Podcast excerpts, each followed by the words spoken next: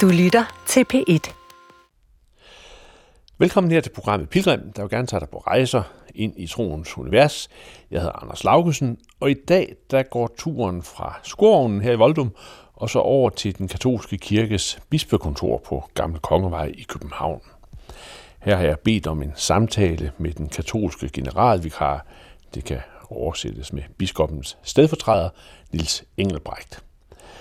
Skandalerne omkring overgreb i den katolske kirke rundt om i verden har i de senere år fyldt rigtig meget i medierne. Senest har der været en omfattende rapport fra Frankrig, som anslår, at antallet af overgreb på børn og unge fra nitten halvtreds og frem til to tusind og tyve har været på ca. tre hundrede og tredive tusind. Men der har også været rapporter om overgreb i Tyskland, Irland, U S A og i Australien.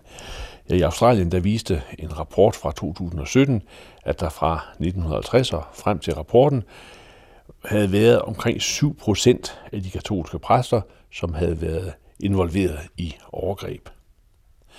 Betydningen af de sager, de vil langt ud i fremtiden være med til at tegne billedet omkring den katolske kirke i verden. Men hvad giver det af eftertanke i den katolske kirke her i Danmark? Har det givet anledning til nogle fundamentale systemiske overvejelser omkring den katolske kirke som institution og omkring kirkens teologi? Det er noget af det, som generalvikar Niels Engelbrecht og jeg vender i den næste lille time samtale på hans kontor.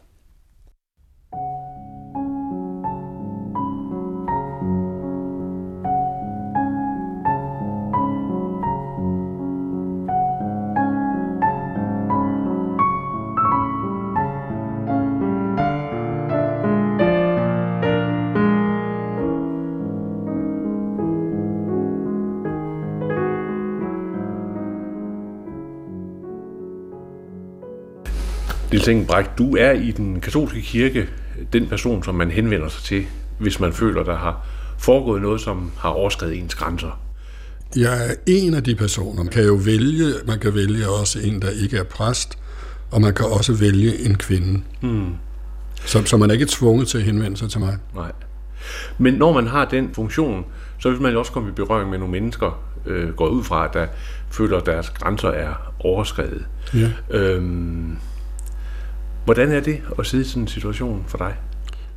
Det er svært, fordi det er altid svært at sidde over for folk, som, øh, som har fået deres grænser overskredet. Øh, og navnlig, når det drejer sig om, om seksuelle overskridelser. Ja. Altså øh, personlige overskridelser. Men, men når man sådan sidder, som, som du så gør, som, som øh, jo på en måde også en repræsentant for en, en, en institution, samtidig med, at du også er, er medmenneske. Hvad er det så for en, en, en særlig situation, du, du befinder dig i?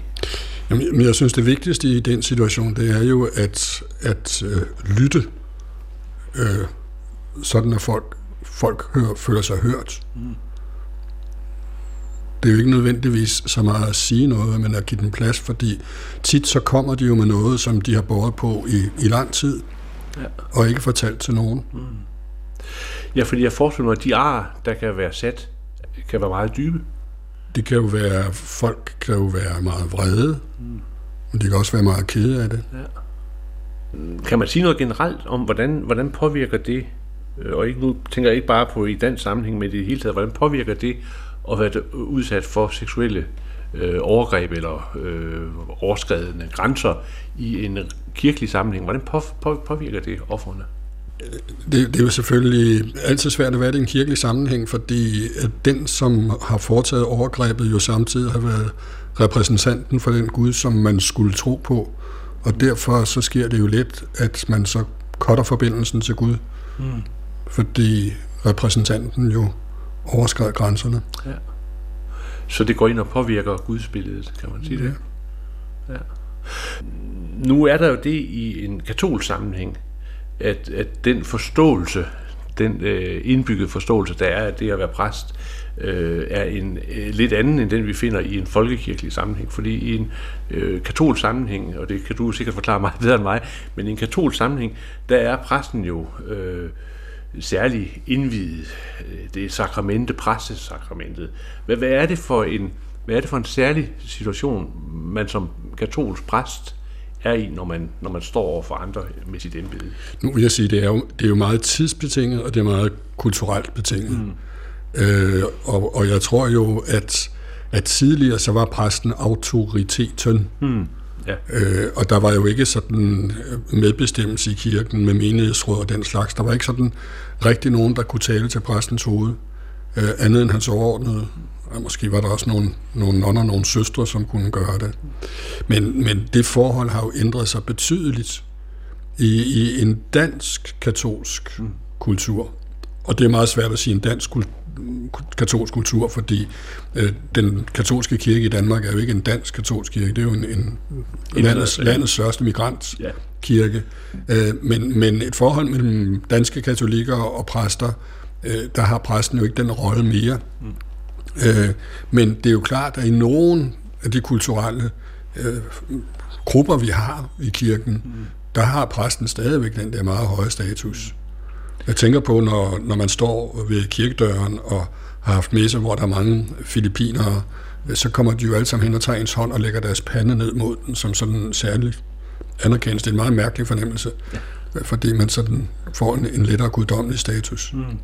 Og det er klart, at i de kulturelle sammenhænge, hvor det er sådan, og som det også har været i sikkert mere i Europa tidligere i Danmark, der får præsten jo en autoritet, og når han svigter, så er det et, et meget, meget stort svigt. Ja.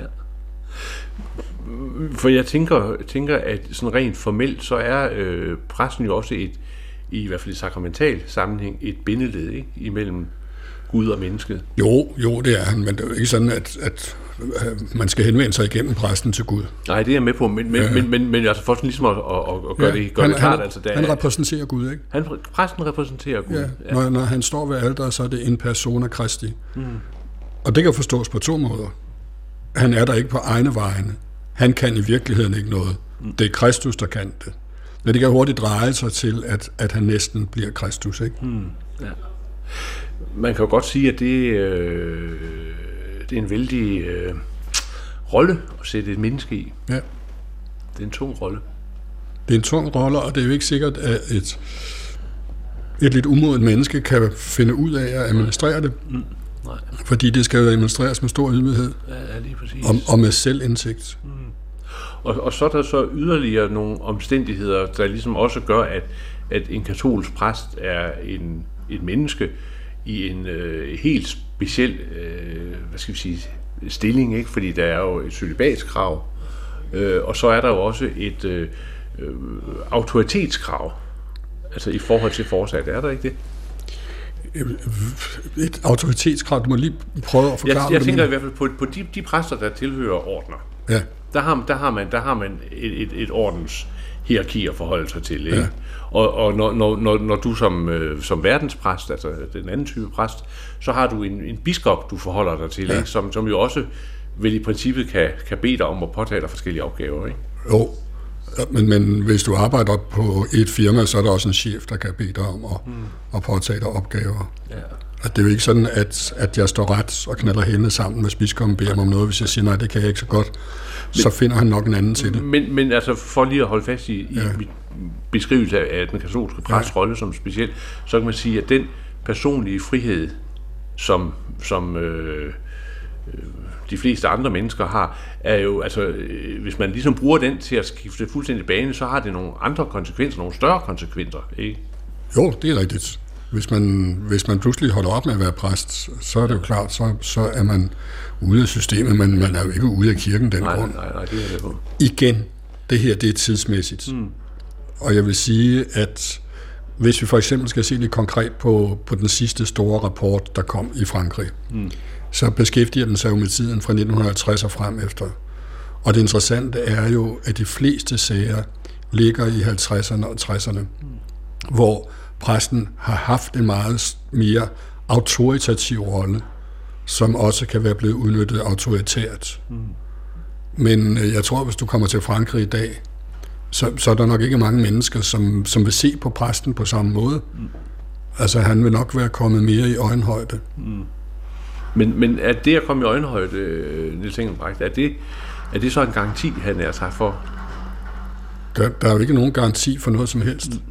Der, der er jo heller ikke nogen garanti i en familie eller andre steder i samfundet, for at det, at der er øjenhøjde, også mm. betyder noget. Øh, fordi der er jo også et andet aspekt her. Det kan også godt være, at det bliver for meget øjenhøjde. Mm. Altså, at man, at en, en præst groomer, mm. og groomer, det er jo at arbejde sig ind på, på sit offer, og blive venner med det, eventuelt blive beskytter og hjælper osv.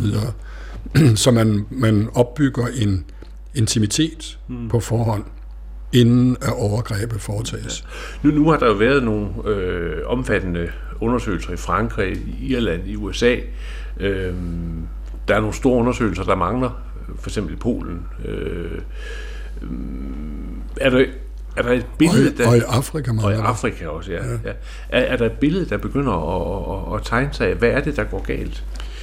Ja, ja, der er et billede, der begynder at tegne sig, men der er også nogle nuancer, der begynder at tegne sig, fordi i, i Frankrig er det jo sådan, at øh, jeg tror halvtreds procent af overgrebene sker mellem nitten halvtreds og nitten halvfjerds, mm. altså de første tyve år perioden frem til tyve tyve. Ja. Øh, og, og det kunne man sige, men det er jo så i den periode, hvor præsten har den høje stilling. Mm. Men der er så alligevel halvanden hundrede tusind i overgreb i den sidste del, ikke? Jo, jo, det er jo, det jo, jo. mange. Jo, jo, men, men ja. hvis man vil lave sådan en kurve, ja. så, siger, ja, ja. Så, så, er det, så er det der. Mm. Der har det virkelig været ja. slemt, ikke? Ja. Det andet også er slemt, ja. det er ikke for at negligere mm. det. Øh, og hvis man ser på J-rapporten fra U S A, så, så er det noget, der begynder i tresserne, mm. og ligesom øh, falder ned i, i midten af firserne, og hvor man kunne sige, jamen, der hænger det så sammen med en samfundsudvikling, hvor man bliver friere og friere, altså øh, seksualitet i tresserne i U S A, det er jo Kinsey-rapporten, det er alle de der ting, ikke? Øh, det er ungdomsoprør, det er øh, folk, der løber rundt og ryger hash og øh, gør lige, hvad de vil. Øh, og, og der er det de højeste tal i U S A. Så, så der kan ligesom være både det ene, altså at at man har den store autoritet, mm. og den anden, at der bliver en frigørelse, så sker det. Men, men i alle tilfælde, så er der jo noget, der, der falder. Men i Frankrig, så falder det vist hen til nitten halvfems, mm. og så falder det ikke mere. Mm.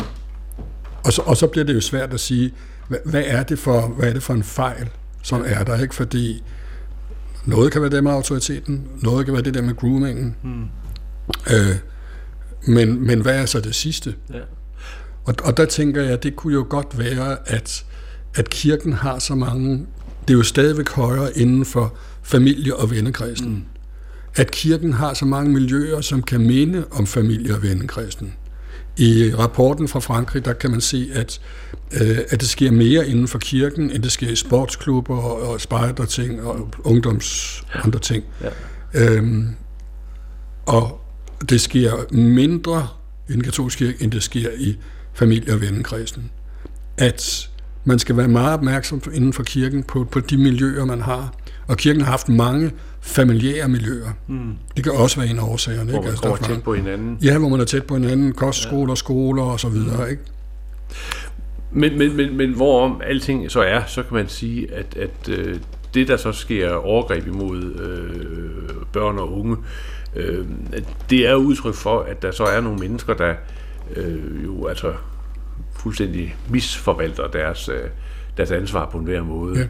Ja. Øhm, og når man så som institution står med, med sådan et problem, der øh, viser sig øh, at strække øh, over mange lande og, og så videre, hvad, hvad, hvad er det så for, altså hvad er det for en intern debat, I har, øh, har om det? Fordi øh, altså en ting er det der med autoritet og de familiære og nære miljøer og så videre, men, men øh, øh, man kunne godt forestille sig, at der også var andre systemiske ting på spil. Jo, jo, jo, jo det kunne man sagtens. Øh, når, når du spørger, hvad er det så for en, en samtale, man har om det i kirken, øh, så kan man jo også nuancere det og sige, at, at det har også været svært at få samtalen i gang, hmm. fordi mange har reageret på den måde, øh, og det, det var der også for ti år siden, hvor vi fik alle de her sager ind. Ja. Øh, mange har reageret på den måde og sagde, at det var, sådan, det var pressen, der var efter os, eller mm. øh, det, det er jo lige så slemt andre steder, så man ligesom har, ikke har ville gå ind på det. Øh, det, som, som man kan sige, der har været positivt, det er jo, at man har, øh, man har fra kirkens autoritetsside jo gjort meget ud af at få lukket op, sådan at, at sager ikke bare skulle behandles øh, af kirken, men også skulle behandles af offentligheden. Mm. Og man har inddraget folk udefra. Den franske rapport er jo et, et tydeligt eksempel, mm. hvor man har inddraget folk udefra, ja.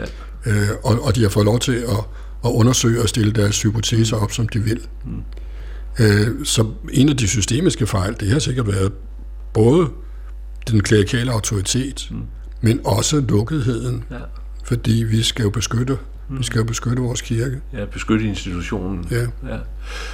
Hvordan har det set ud i Danmark? Ja, hvordan har det set ud i Danmark? I Danmark så, så blev det jo særligt aktuelt i to tusind og ti. Inden da kendte vi ikke til så mange tilfælde. Mm. Øh, og, og derfor, da det hele rullede i, i Tyskland, der var jo Sankt Ignatius kollegie i Berlin, som er en jesuiterskole, hvor der kom nogen frem, og øh, hvor, jeg tror det var lederen af skolen, så skrev til de gamle elever og sagde, har I været ude for noget, så kom og fortæl os det. Ja. Og så kom der en del mennesker og fortalte det. Mm.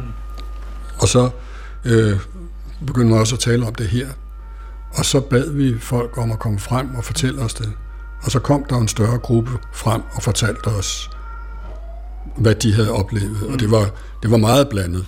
Altså det var fra øh, ikke så slemt til meget slemt. Mm. Øh, og på det tidspunkt, så begyndte vi også at tale om det mere i kirken. For indtil da, så havde vi ligesom, ligesom sagt, at det, det var noget, der foregik i U S A. Mm. Fordi der var det jo begyndt allerede i, i halvfemserne. Jeg boede i U S A i begyndelsen af halvfemserne, og der rullede en del sager. Det var også i Canada. Altså, der var folk, der fortalte mig, der hvor jeg studerede, at hvis man havde en, en præsteflip på i Canada, så kunne man risikere, at folk spyttede efter en. Mm. Fordi der også havde været så mange kostskolesager. Der var begyndt at komme film om det. Øhm, Og, og det var ikke sådan rigtig kommet frem i Europa endnu på det tidspunkt. Men, men så, så blev det værre i U S A. Der var den store sag med Karnalov, som blev sat fra. Øh, og så, så rullede det i Tyskland, og så rullede det med mange skoler, øh, kostskoler og den slags der. Øh, så, så der begyndte vi at tale mere om det.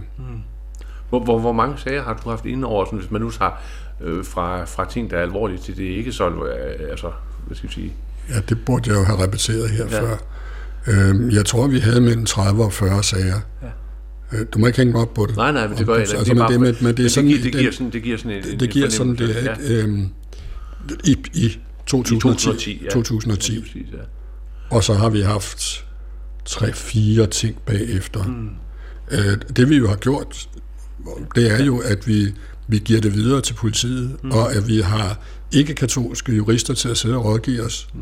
om er det her noget, der er, der er substans i, eller er det helt uden substans. Mm. Men der har ikke været noget, som politiet ikke har fået lov til at se på af de henvendelser, vi har haft. Mm. Og i et, et af tilfældene øh, er der en, der har fået en, en bøde. Mm. Ja. Nu kunne man jo, øh, sådan, hvis man ser på den katolske øh, måde at Og, øh, og strukturere sit åndelige liv på, så kunne man jo sige, at man har I ikke haft mulighed, har der ikke været mulighed for i selve skriftemålet øh, at opfange ting.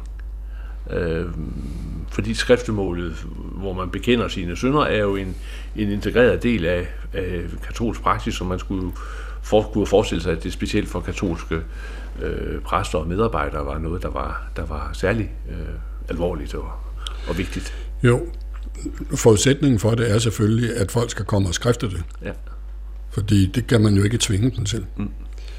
Øhm, jeg, jeg tror, der skal man også se udviklingsmæssigt på det, at, at man jo tidligere tænkte, hvis folk angrer mm. og lover bod og bedring, så er det jo godt.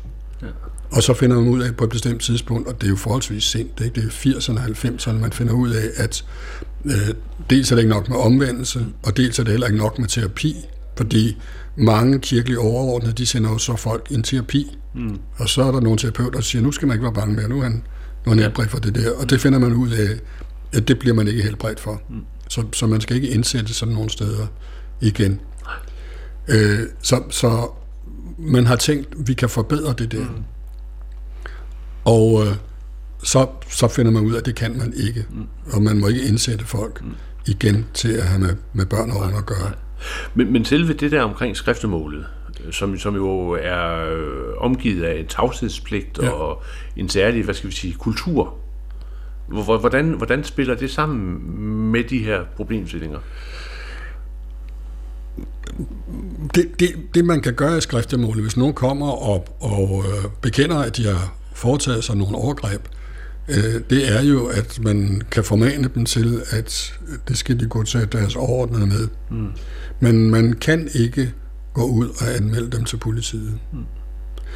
Der var en film, det var vel i slutningen af halvfemserne, en engelsk film, mm. der hed Priest, som illustrerede det dilemma meget, hvor der er en, en ung præst, og en pige kommer til ham, og fortæller hendes far misbruger hende seksuelt. Mm. Øh, og så følger man hans dilemma, fordi han prøver at få hende til at sige det til ham uden for skriftestolen, men det vil hun ikke. Mm. Øh, og så følger man hans dilemma, hvor han sådan øh, ringer op til de sociale myndigheder og vil s- sige noget anonymt, mm. men, men opgiver det igen, ikke? Og, han, og det er en frygtelig, mm. frygtelig konflikt for ham. Øh, på et tidspunkt så overrasker moren faren i gang med, med datteren, og datteren fortæller, at hun har sagt det til præsten i skriftestolen, mm. og hun kommer hen og skælder ham ud, mm. og han kan ikke sige noget, mm. fordi sejlet er der jo stadigvæk. Han kan ikke sige, at hun sagde, og jeg sagde, og så videre. Mm. Så han må bare lade sig skælde ud. Mm. Det, det er en meget, meget svær situation. Mm. Den franske rapport siger, at kirken bør lave det om, øh, og følge den franske lovgivning på det område. Mm. Øh, jeg tror, i kirken, der tænker vi, at hvis vi laver det om, så forsvinder skriftemålet også. Mm. Og jeg tænker tit på den historie fra Priest, med at pigen kunne føle sig sikker. Hun kunne i hvert fald gå derhen og sige mm. det. Hun kunne ikke sige det til sin mor, mm. men hun havde et sted, hvor hun kunne sige det. Og vide, at det kom ikke videre. Så, så man kunne i princippet godt forestille sig, at der rundt om i den katolske kirke faktisk har været en, en viden om, hvad der er foregået i det omfang, der har været, været skriftligt øh, omkring øh, de der overgreb. Men så, så er det ligesom blevet fastlåst, eller holdt fast i det. Ja, nu det her, det er ikke en, der har gjort det, der nej, kommer. Det er en, der udnytter skriftemålet, ja, eller bruger skriftemålet til, at jeg kan tale om det her, uden at der ja, tales videre. Ja, men nu tænker jeg vi omkring de der katolske præsters ja. overgreb, ikke? Altså man kunne godt forestille sig, at der i øh, kirken rundt omkring har været øh, jo altså en viden om det øh, ja. i kvæg, øh, på skriftemålet, ja. men hvor man ikke har, har været i stand til at agere øh, på det på grund af Også, for, også fordi den viden er meget speciel. Mm. Fordi hvis man nu får den viden ved, at jeg er pastor X, og pastor Y kommer og skrifter det til mig, mm. så kan jeg ikke diskutere det med pastor Z. Mm. For jeg kan jo ikke gå videre med min viden. Jeg må ikke bruge den viden, jeg har der til noget. Ender skriftemålet altid med syndstilgivelse? Hvis vedkommende angrer. Mm. Ja. Mm. Det er jo ikke en stempling af, at gå ud og gøre det igen. Nej. Og, og jeg vil da sige, at hvis det er en god skriftepar, så må den da formane ham til at få gjort noget ved det. Hmm. Ja. Nu er der jo øh, noget, som, som ind i denne her sammenhæng, øh, altså, jeg ved ikke, om det bliver en smule teknisk, men, men det er jo i hvert fald noget af det, jeg alligevel, det er noget af det, jeg har tænkt over, at man kan sige, øh, præsteløftet er et sakramente i den katolske kirke. Øh, altså præstevielsen er et sakrament. Ja, præste, præste, præstevielsen er et ja, sakrament ja. i den katolske kirke. Øh, på samme måde som ægteskabet er et, et, et, et, et sakramente. Øh, og, og så er det jo sådan, at hvis man, hvis man i den katolske kirke er blevet øh, skilt og gifter sig igen eller lever et nyt forhold, så kan man ikke gå til, til nadver, deltage i nadverens sakramente. Og nu er det jo så sådan, når man sådan står lidt udenfor og, og kigger på det, Niels Engelbrecht, så, så kan det jo være svært at for, forstå, hvordan det kan være, at man laver sådan, altså de konsekvenser af en, en, en skilsmisse, øh, når man så samtidig i forhold til en præst, der har foregået for at foretage overgreb, og øh, jo også overgreb i forhold til sit præsteløfte går ud fra, man vil sige, ikke har samme Øh, teologiske forståelse af, at her er der noget, som man så øh, bliver udelukket af fra nadverens sakrament af. Jo, der er jo det, at det, der udelukker, det er, at man lever i et forhold, som ikke er et ægteskabeligt forhold. I den katolske kirke kan man jo kun have sex, hvis det er inden for ægteskabet med mulighed for at give livet videre. Mm. Og det er en livsvarig binding. Øh, og det vil sige, at så, så kan man jo gøre noget ved det, ved at lade være at leve i et, i et andet forhold. Og det er selvfølgelig en svær sag, ikke? Det er jo, det er jo meget flot sagt. Mm. Øh, men en præst, der har begået det der, øh, han, han kan jo få tilgivelse. Det kan den, der har levet i sådan et forhold, jo også få, og deltage i nadveren igen. Mm. Men, men man, kan ikke, man kan ikke leve i et forhold uden for ægteskabet. Men, men, men altså, øh, her er det jo så, det igen bliver vanskeligt at, at, at, at forstå, hvis man nu fortsætter sig. Altså, nu forholder vi os til regler, ikke? At man, man har en præst, der har begået overgreb, øh, og som så eventuelt skrifter, øh, og som igen begår overgreb. Øh, altså, at, at, at man ikke sådan rent, øh, hvad hedder sådan noget, kirkejuridisk siger, jamen det her, det her, det er der, det er der så slemt, så så nu bliver du øh, udelukket fra at deltage i det. Så bliver du ekskommuniceret. Ekskommuniceret. Ja, det, nej, det gør man ikke i det tilfælde. Nej. Det gør man ikke i det tilfælde, fordi man jo altid har chancen for at rette op på det. Hmm. Indtil næste gang, altså. Ja, men der er ingen, der siger, at der, der skal blive en næste gang. Nej. Nej. nej. Der, det er jo håbet vil jo altid være, at, at der ikke bliver den næste gang. Hmm. Men, det kan, du, kan, du godt, kan du godt forstå, jamen, jeg, jeg, at det, jeg, jeg, jeg kan, at det kan være svært, svært så, så, ja, ja, så vi ikke kan jo, jo, jo, fordi, fordi, fordi, fordi, fordi det er jo en meget svær ting med det der med, at, at man ikke kan gifte sig igen, mm. før man har fået annulleret sit første ægteskab. Mm. Øh, men, men, men det kan man jo også mm. gøre ja, forsøg på. Ikke? Ja, man forsøger det jo ikke altid det. Nej, nej. Lykkes. Det er vist ikke særlig svært. Nej. nej. Øhm, Fordi ellers så vil man sige, at en, en, en, der har begået en synd, og man kan risikere, at han begår den igen, mm. han kan altså aldrig blive tilgivet og genoptaget fællesskabet. Mm. Det, det, det ville være mod forståelsen af Guds barmhjertighed. Mm. Ja, ja det, det, det, det, det kan jeg nok ikke helt... Det. Jeg er nok ikke helt, helt følge dig i, men altså ja. øh, i forhold, i, altså jeg synes jo, at, at, at den alvor, der ligger i øh, et menneske, som har begået i kraft af et embede, der også er et sakrament, der har begået overgreb, øh, at, at konsekvensen ikke skulle være en, en udelukkelse fra fællesskabet, indtil man virkelig, øh, hvad skal vi sige, viser, at nu er det, nu er det bragt helt på plads, øh, når man samtidig øh, udelukker mennesker, der er, der er fraskilte, og så øh, gifter sig igen øh, fra, fra en adre. Ja, det, det, det er en logik, som jeg har, men, men, men altså, ja. Ja, men, men hvis, hvis nu øh, at det er sådan i kirken, at, at der er nogen, der kommer og siger til hans overordnede, hmm. at han har gjort det, Så, så er det jo ikke sikkert, at han får lov til at blive ved med at være præst i kirken. Mm. Altså, der var kardinal McCarrick mm. i U S A for nogle år siden, som jo, øh, hvor man pludselig fandt ud af, at han havde øh, været meget nærgående mod sine præstestuderende og andre tilfælde. Mm.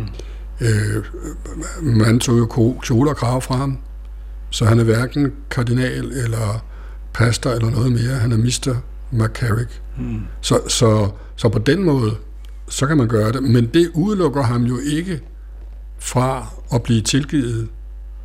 Det udelukker jo heller ikke folk, som har været gift anden gang. Men det lyder meget hårdt, hmm. at, at de så opgiver at leve i det, i det forhold. Hmm. Ja, det lyder lidt hårdt. Ja, jamen, det siger også, det lyder hårdt, ikke? Ja. Er det det ikke også? Det er hårdt. Det er hårdt i mange tilfælde. Ja. Det er det. Niels Engelbrecht, noget, noget som, som, som jeg sådan, øh, øh, altså oprigtigt talt, kan have svært ved at, at forstå, det er jo, når man, når man, øh, når man er i en situation, hvor man går ind og, og på en måde skal forsvare et system, øh, som, som kan være svært at forstå. Altså, Altså, det, det virker som, i hvert fald som jagt her, som om, at, at mange i den katolske kirke øh, vil gå meget langt for at forsvare systemet. Jeg ved ikke, om det er noget, du kender. Jo, det kender jeg godt. øhm, men hvis vi nu bliver ved denne her, ja, ja, så, det. Så, så, så vil jeg i hvert fald forsvare det system, der hedder, at der er ingen synder, som ikke kan tilgives. Mm. Mm. Øh, og at de kan kun tilgives, hvis vedkommende angrer det, mm. og vil gøre alt for ikke at gøre det igen. Mm. Det, det er jo de to forudsætninger mm. for, at det kan tilgives. Du kan ikke bare gå hen og sige, nu går jeg lige hen, jeg går lige hen og gør det, og så kan jeg gå til kommunion, og så går jeg hen og gør det samme i næste uge. Mm. Så gælder det ikke. Mm. Det gælder jo kun, hvis der er den, den rette intention. Mm. Ikke? Mm. Og det er jo så der, hvor man så kan sige, at du så vil sige, jamen den, der øh, lever øh, i et nyt ægteskab, øh, eller øh, lever sammen med øh, en anden menneske, øh, jo så altså begår synd. Det er i hvert fald sådan, at den katolske ægteskabsmoral eller mm. seksualmoral går ud på, at man kun kan have seksuelle forhold inden for ægteskabet. Ja. Lad, lad os nu tage det der med, med seksualiteten, Niels Engelbrecht, fordi en problematik er selvfølgelig omkring de her overgreb, som, som er helt forfærdelige, men øhm, man hører jo også om øh, for eksempel homoseksualitet. Øh, man hører om øh, præster, der har husholdersker, øh, som, øh, som alle ved, om det er så en form for, for elskerinde eller husholdersker, eller hvad man nu skal kalde det. Altså, at seksualiteten øh, er der, men, men lever øh, i, øh, i skjulte øh, former. Og, og, og altså, man det har jeg jo personligt ikke noget imod. Altså fredvær, fredvær med det, men fra et systemisk synspunkt, øh, kan man jo godt synes, at det, øh, øh, at det er noget underligt noget. Det er jo, fordi den katolske kirke ser på seksualitet som, øh, altså at moralen i seksualiteten, mm. den er afhængig af det formål, som seksualiteten har. Og, og seksualiteten har det formål at, at give livet videre, mm. og at styrke kærligheden mellem, mellem ægtefællerne. Ja. Og at det med at give livet videre, at det er en integreret part af det. Mm. Og det vil sige, at, at hvis man ikke kan det, så, så, så kan man ikke udøve sin seksualitet. Mm. Men, men Niels Engelbrecht, betyder det, at for eksempel præster, der lever øh, i skjulte forhold med husholdersker, eller hvad man nu skal kalde menneskerinder, at de så også er udelukket fra øh, at gå til kommunion, eller for eksempel menneske, øh, præster, eller, eller for den sags skyld nonner, der har øh, seksuelle forhold med en af samme køn, også er udelukket fra kommunioner. Ja, det betyder det. Det betyder det. Ja. Er det også sådan i praksis? Øh, hvis jeg nu kendte nogle tilfælde mm. i, i nærheden, ja, så vil du kunne sige det. Så vil jeg kunne sige det. Ja. Ja. Men altså, man, man skal jo ikke læse det langt ind i internettet, øh, før man, øh, og, og også for den sags skyld, når man rejser rundt og snakker med, med i Afrika, kan man sige, ikke? Ja. Altså, så se, at det her, det er jo ikke et, det er ikke et fænomen, der ikke er udbredt. Det er, jeg har svært ved at sige, hvor udbredt det er, men, men det er jo et fænomen, der findes. Det er et fænomen, der findes, men, men man kan ikke sige, at de kan gå til kommunion, hvis de lever i sådan en forhold. Nej, nej. Nej. Hmm. Og det fører selvfølgelig hele tanken over på, eller det fører selvfølgelig over, over på spørgsmålet omkring det der med cølibat, cølibatet, ikke? Ja. Altså, øh, at det er cølibatet med til at fremme nogle af de, de øh, ja, ting, vi, vi ser. Altså, du tænker på, at cølibatet er med til, at, øh, at der kommer seksuelle overgreb? Ja, for eksempel. Ja. Øhm, det har også været diskuteret meget i de her undersøgelser. Mm. Og en af rapporterne siger, det kan man ikke, det kan man ikke påvise. Mm. Øhm, og, og den sidste rapport siger jo også, at man kan ikke, man kan ikke direkte påvise, der er en direkte sammenhæng. Men det, efter min mening, så kan cølibatet jo være et sted, hvor folk søger hen, mm. hvis de har svært ved seksualitet. Mm. At, at det kan søges som sådan en eller anden form for beskyttelse. Ja. Øh, og derfor er det jo, at vi er er meget omhyggelige med at skrine folk nu, mm. hvad vi ikke var tidligere, for ligesom at se, om de har en moden seksualitet, mm. før de får lov til at, at gå ind i det. Øhm, men det er jo klart, at seksualitet eller cølibatet kan være vanskeligt at leve i. Mm. En ting, som jeg synes er bemærkelsesværdigt, det er jo stadigvæk, at de fleste seksuelle overgreb, de foregår jo i familien og vennekredsen. Og der er det jo ikke resultatet af et celibat. Mm. Men nu tænker vi jo proportionelt, at familie og vennekredsen jo også så meget større ja, end, jo, jo, jo, end, jo, jo, end det, det, det der er det kirkelige. Altså det, det jo, jo, jo. Ikke rigtig helt og, og antallet af overgreb er også ja, ja, fundamentalt. Ja, ja, ja, ja, det, det er ja. Måske svært at helt. Ja, ja. Det, det med celibatet øh, er jo en måde også at stille nogle fordringer på. Nu tænker vi ikke bare på overgreb, men nu tænker jeg også på andre former for udlevelse af af seksualiteten, som, som så ikke er legitimt i, i forhold til, øh, til kirkens retningslinjer. Altså det er jo sætte nogle, sætte nogle rammer op for nogle mennesker, som, som må, for mig at se, ofte invitere nogle problemer ind i, i tilværelsen. Jeg vil sige, celibatet er ikke nødvendigvis let. Det har sine positive sider, fordi det jo også gør, at man er fuldstændig disponeret for, for sin opgave, mm. og man man ikke skal tage hensyn til, at man også har familiære forpligtelser. Mm. Øhm, men selvfølgelig er det også svært, fordi der jo ikke er den intimitet, som man kan have, hvis man lever et forhold med et andet menneske. Mm. Hvordan taler man med hinanden om de problemstillinger øh, blandt katolske præster? Ja, taler man om det? Ja, det er et godt spørgsmål. Ja. Taler man om det? Det, det gør man nok ikke så forfærdeligt meget. Mm. Er det fordi, det går for tæt på? Ja, det kunne det godt være. Mm. Ja. Hvor meget taler folk, som lever i forhold med andre, om, om deres intime relationer? Ja, det synes jeg faktisk øh, sker relativt relativ meget. Altså, ja. altså det, er, det er der noget, øh, man i hvert fald vinder i vores i vores vennekreds, ikke? Ja. Altså selvfølgelig indtil en vis blufærdighedsgrænse, men ja, altså, ja. men det er der, det er der helt klart et, et noget, som, som specielt, hvis der er problemstillinger, som, ja. som, som man ligesom ja.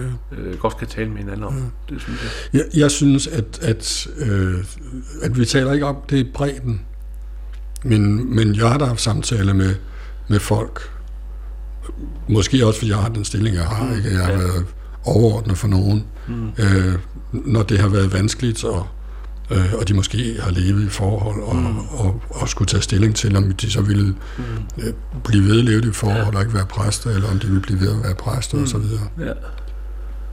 Så, så der har vi kunnet tale om det, men, men systematisk har vi nok ikke været gode til at, at tale så meget om det. Og så er der jo lige den krølle ved det, at der er jo hjørner af den katolske kirke, hvor præster ikke behøver at leve i celibat. Jeg tænker på de øh, ortodokse kirker, der er unieret med øh, den katolske øh, kirke. Så, så, så, så, så, så det er jo sådan, altså, det er jo et teologisk øh, begreb, som, som det er svært, i hvert fald for en udenforstående at forstå, rigtig holder vand. Ja, og, og, og kirken kunne afskaffe det den dag i morgen, hvis ja, den ville. Ja, uden de store teologiske problemer. Ja, men, men med nogle meget, meget store problemer alligevel, ikke? Mm. Fordi, fordi læs første Korintherbrev og hele Paulus diskussion der om, om det med celibatet, ikke? Mm. Og, og, og hvad det kan betyde, øh, og hvad det også kan have af åndelig betydning, mm. at, at man er fokuseret ja. alene på noget, ikke? Ja.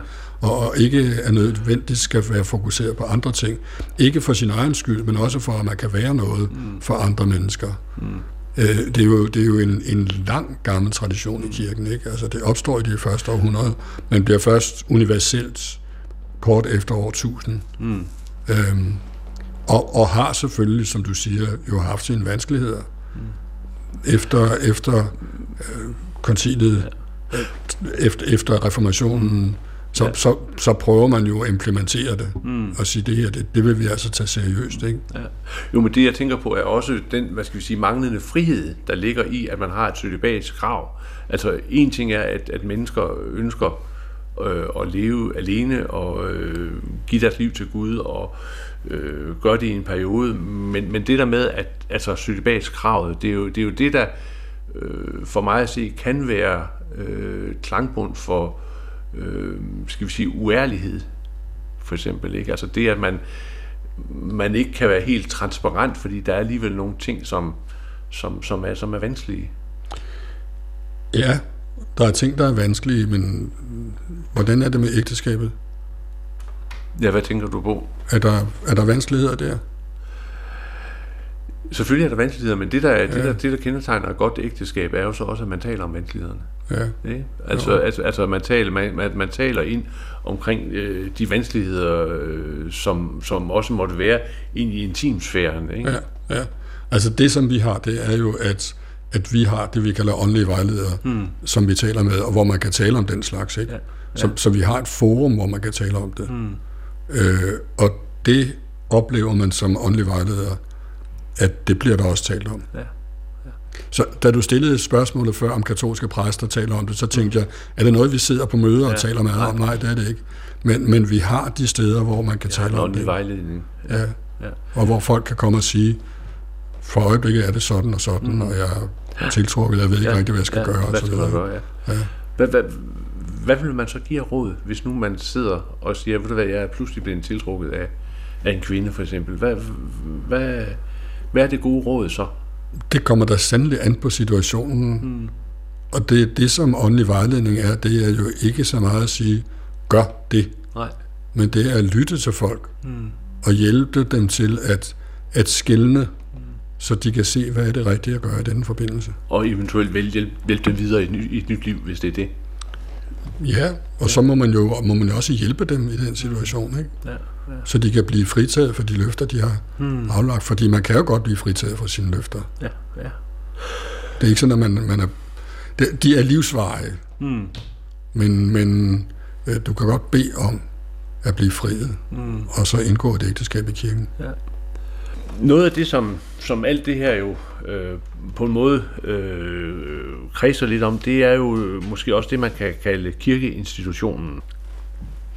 En institution, der jo, der jo i hvert fald traditionelt set har, har været, været ret hierarkisk i sin, i sin øh, struktur, øh, og som derfor jo også har haft en utrolig øh, indflydelse på, hvordan øh, blandt andet sagerne omkring overgreb historisk set er blevet, øh, blevet varetaget. Og man kan sige med Pave Frans, Øh, mærker man jo også øh, positivt, hvad øh, en, en, en topstyret øh, kirkeorganisation så kan gøre af forandringer.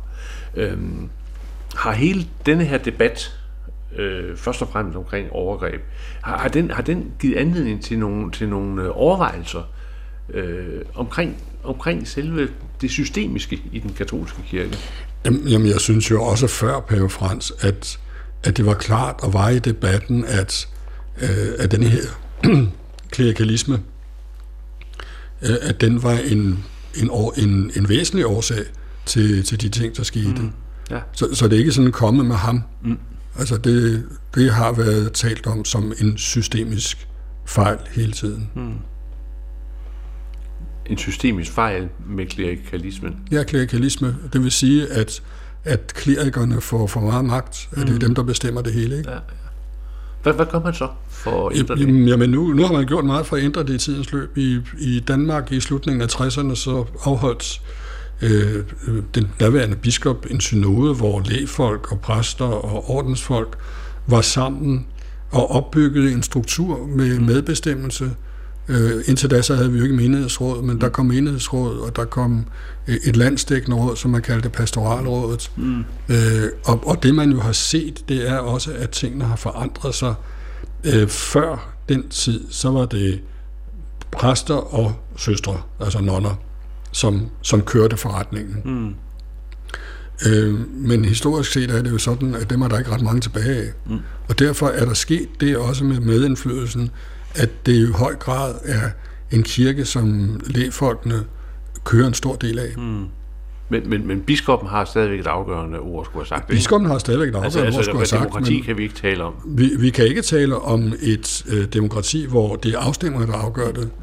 Mm. Men, øh, men han skal da forsvare sig, når han står på pastoralrådet øh, for sine beslutninger mm. og forklare sig. Så det er jo ikke sådan, at han bare gør, hvad han vil. I nogle tilfælde så siger han, jeg, jeg vælger at gøre sådan, ikke? Mm. Øh, så så klerikalismen er der blevet skruet ned for. Ja. Øh, og det er der måske mest i Nordeuropa. Mm. Øh, og jeg ved ikke, hvor meget det er andre steder. Mm. Hele den her proces, som har været øh, siden to tusind og ti i, i, i Danmark. Øhm, hvad har det gjort ved dig som, som menneske, Niels Engelbrecht? Jeg vil sige, at den gjorde meget ved mig i to tusind og ti, fordi det var jo, det var jo et, et chok at få de der sager ind, navne, når det handlede om folk, som man selv havde haft som præster i sit mm. liv. Ja. Og, og pludselig kunne se, at, at der var noget galt der. Mm. Øhm, så så det, det synes jeg var meget ubehageligt og meget øh, spørgsmålsstillende. I, i tiden efter øh, har jeg dog været opmuntret af, at, at der har været så få mm. henvendelser, og, og at, øh, at ingen af dem, bortset fra en, der fik en bøde, mm. har været en karakter, som var så alvorlig, så den, den faldt ind under, mm. øh, under lovgivningen. Mm. Øh, og det, som er vigtigt, det er jo, at vi har gjort meget ud af at screene vores præstekandidater, og at vi regelmæssigt, altså når folk kommer til bispedømmet så, og skal arbejde, så holder vi selvfølgelig kurser om, om øh, forebyggelse og øh, hvad man gør, hvis der sker noget osv., mm. sådan at, at vi har et beredskab hele tiden. Så hvordan er det i dag? Hvordan er reglerne i forhold til, til øh, medarbejdere, præster og medarbejderes omgang for eksempel med børn og unge? Jamen, den er jo, at de skal søge ikke at være alene med dem, men de kan jo være nødt til at være alene med dem, hvis, hvis der er et skriftemål, eller hvis nogen vil have en samtale. Man kan jo ikke gøre alt, alt i, i offentligheden. Øh, hvis vi har arrangementer, for eksempel weekendarrangementer, legearrangementer for, for børn og unge, øh, så er det klart, at præsten kan kun overnatte på stedet, hvis han har sit eget badeværelse. Mm. Men jo også, at, at de andre ledere, der er der, fordi øh, beredskabet gælder jo også dem, at de har også regler for, hvordan de færdes på børnenes og de unges værelser. At præster ikke uden forældrenes tilladelse kan have børn eller unge alene med sig i en bil. Altså der, der er sådan en masse ting, ja. Som gør, at man skal være, man skal være opmærksom hele tiden på, mm. at man ikke kommer ind i situationer, hvor man kan falde for en fristelse. Ja.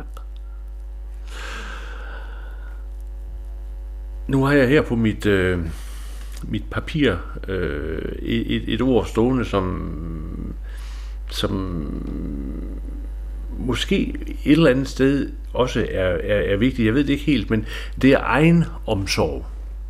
Egen omsorg. Ja, det er, fordi, det er et godt ord. Fordi, fordi jeg tænker jo på, øh, når man ser på, på præster, katolske præster, og når man kommer og besøger dem, så kan man godt samtidig tænke, jeg tænker ordet, altså egen omsorg. Og det er en vigtig ting, og det er noget, vi taler meget om. Ja. Fordi øh, situationen for præster har jo også ændret sig. Når jeg tænker på min barndom, så var der jo i hvert fald dobbelt så mange præster, som vi har i dag. Øh, og, og de boede jo i, i nogle fællesskaber. Det var sjældent præst boede alene. Normalt ville man bo to sammen, og så ville der være en husbestyrerinde. Mm. Så der ville være et eller andet, der sådan holdt hverdagen kørende. Men, men nu bor præster jo som regel alene. Og det vil sige, at de er jo ansvarlige for deres egen husholdning, og få lavet mad, og gjort rent og vasket tøj. Øh, og samtidig så kan det godt være, at de, at de laver for meget. Ja. Fordi en af bagsiderne ved cølibatet, det kan måske være, at man også søger bekræftelsen mm. i, at, i sin menighed, og i at gøre det så godt som muligt, mm. så man kan have tendens til at slå for store brød op. Så egen omsorg, det er en, en vigtig ting. Mm. Hvordan, hvordan, øh... som, som vi taler meget om. Ja. Øhm, om vi så også er i stand til det, det er en anden sag. Mm. Ja, fordi hvordan... hvordan vise egen omsorg øh, ja, som præst. En, en af de vigtigste ting, det er jo at, at sætte grænser. Mm. Sætte grænser for sin aktivitet. Give sig selv mulighed for at have, have tid til at meditere og at bede. Have tid til også at, at have fri. Mm. Og, og komme ud af huset og have nogle adspredelser af en eller anden art. Mm. Have tid til måske bare at være almindelig menneske, kan man sige, hvor ja. Man ikke er rollen. Ja. Ja. Indgår det som pensum i, i uddannelsen? Det er, noget, det, er noget, der, det er noget, der tales om.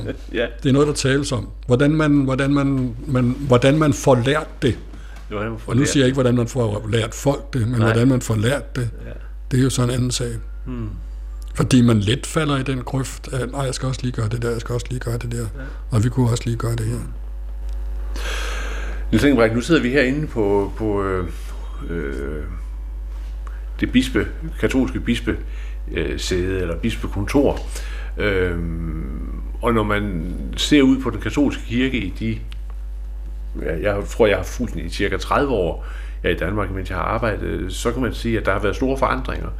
Der er mange steder, der er blevet solgt. Øh, der har været forandringer i menighedernes sammensætning øh, osv. Hvordan, hvordan ser du herfra billedet af, af den katolske kirke ind i fremtiden? Hvor meget vil den blive påvirket af, af det, der er, er, er sket omkring øh, altså skandalerne, og øh, hvor meget vil det være påvirket af sekularisering og, og så videre? Altså det spændende med den katolske kirke i Danmark, det er, at vi har solgt en del ting. Øh, vi har solgt mange ting, hvor der måske ikke var så mange mennesker tilbage. Mm. Øh, og vi har for mange bygninger, som, som vi ikke kunne finansiere. Ja. Øh, men det spændende er jo, at op, op, og vi har også lukket ned, fordi vi havde ikke præster nok til det hele. Ikke? Mm. Så hvis en præst skulle løbe til fire kirker i stedet for til to, ja. Så fandt vi det klogere, at han skulle løbe til to.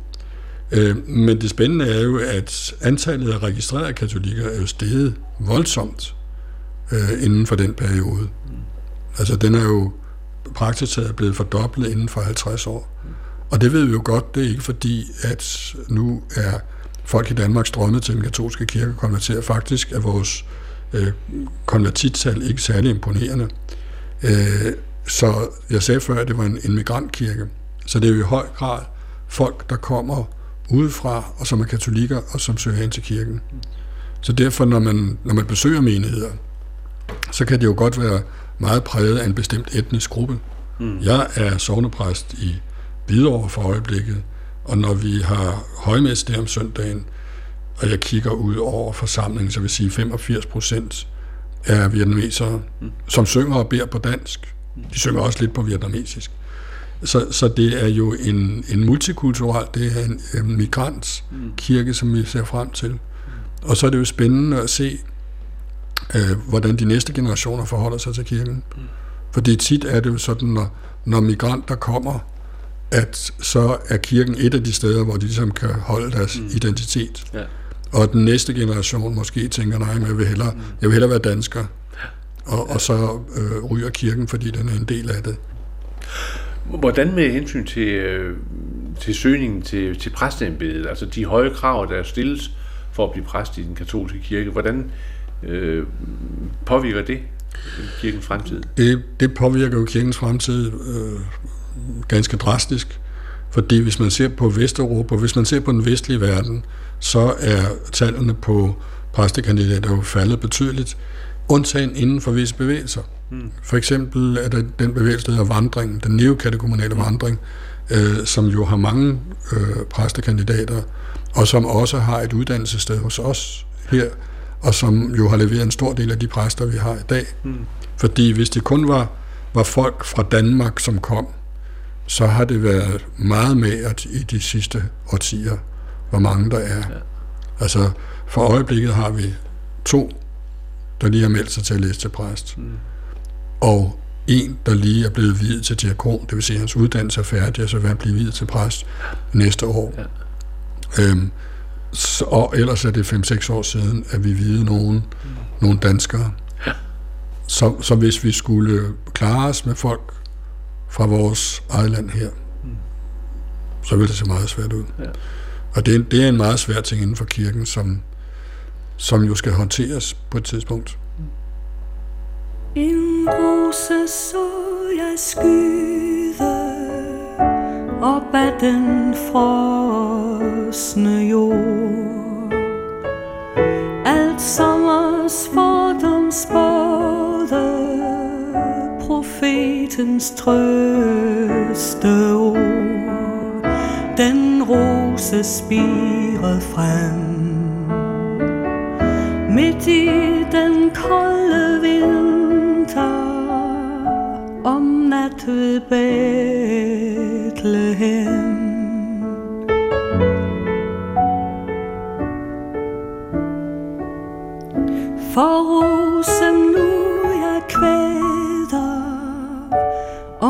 op med himlens hær. En jomfru var hans moder, Maria ren og skær. I ham brød lyset frem, midt i den mørke vinter, om nat ved Bethlehem.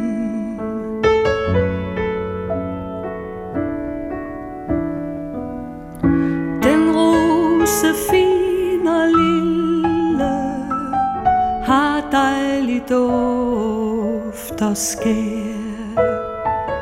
Den lyse for os vilde og sprede mørket her. I sandhed mand og Gud er syndens nød og pine, han nådig hjælp os ud.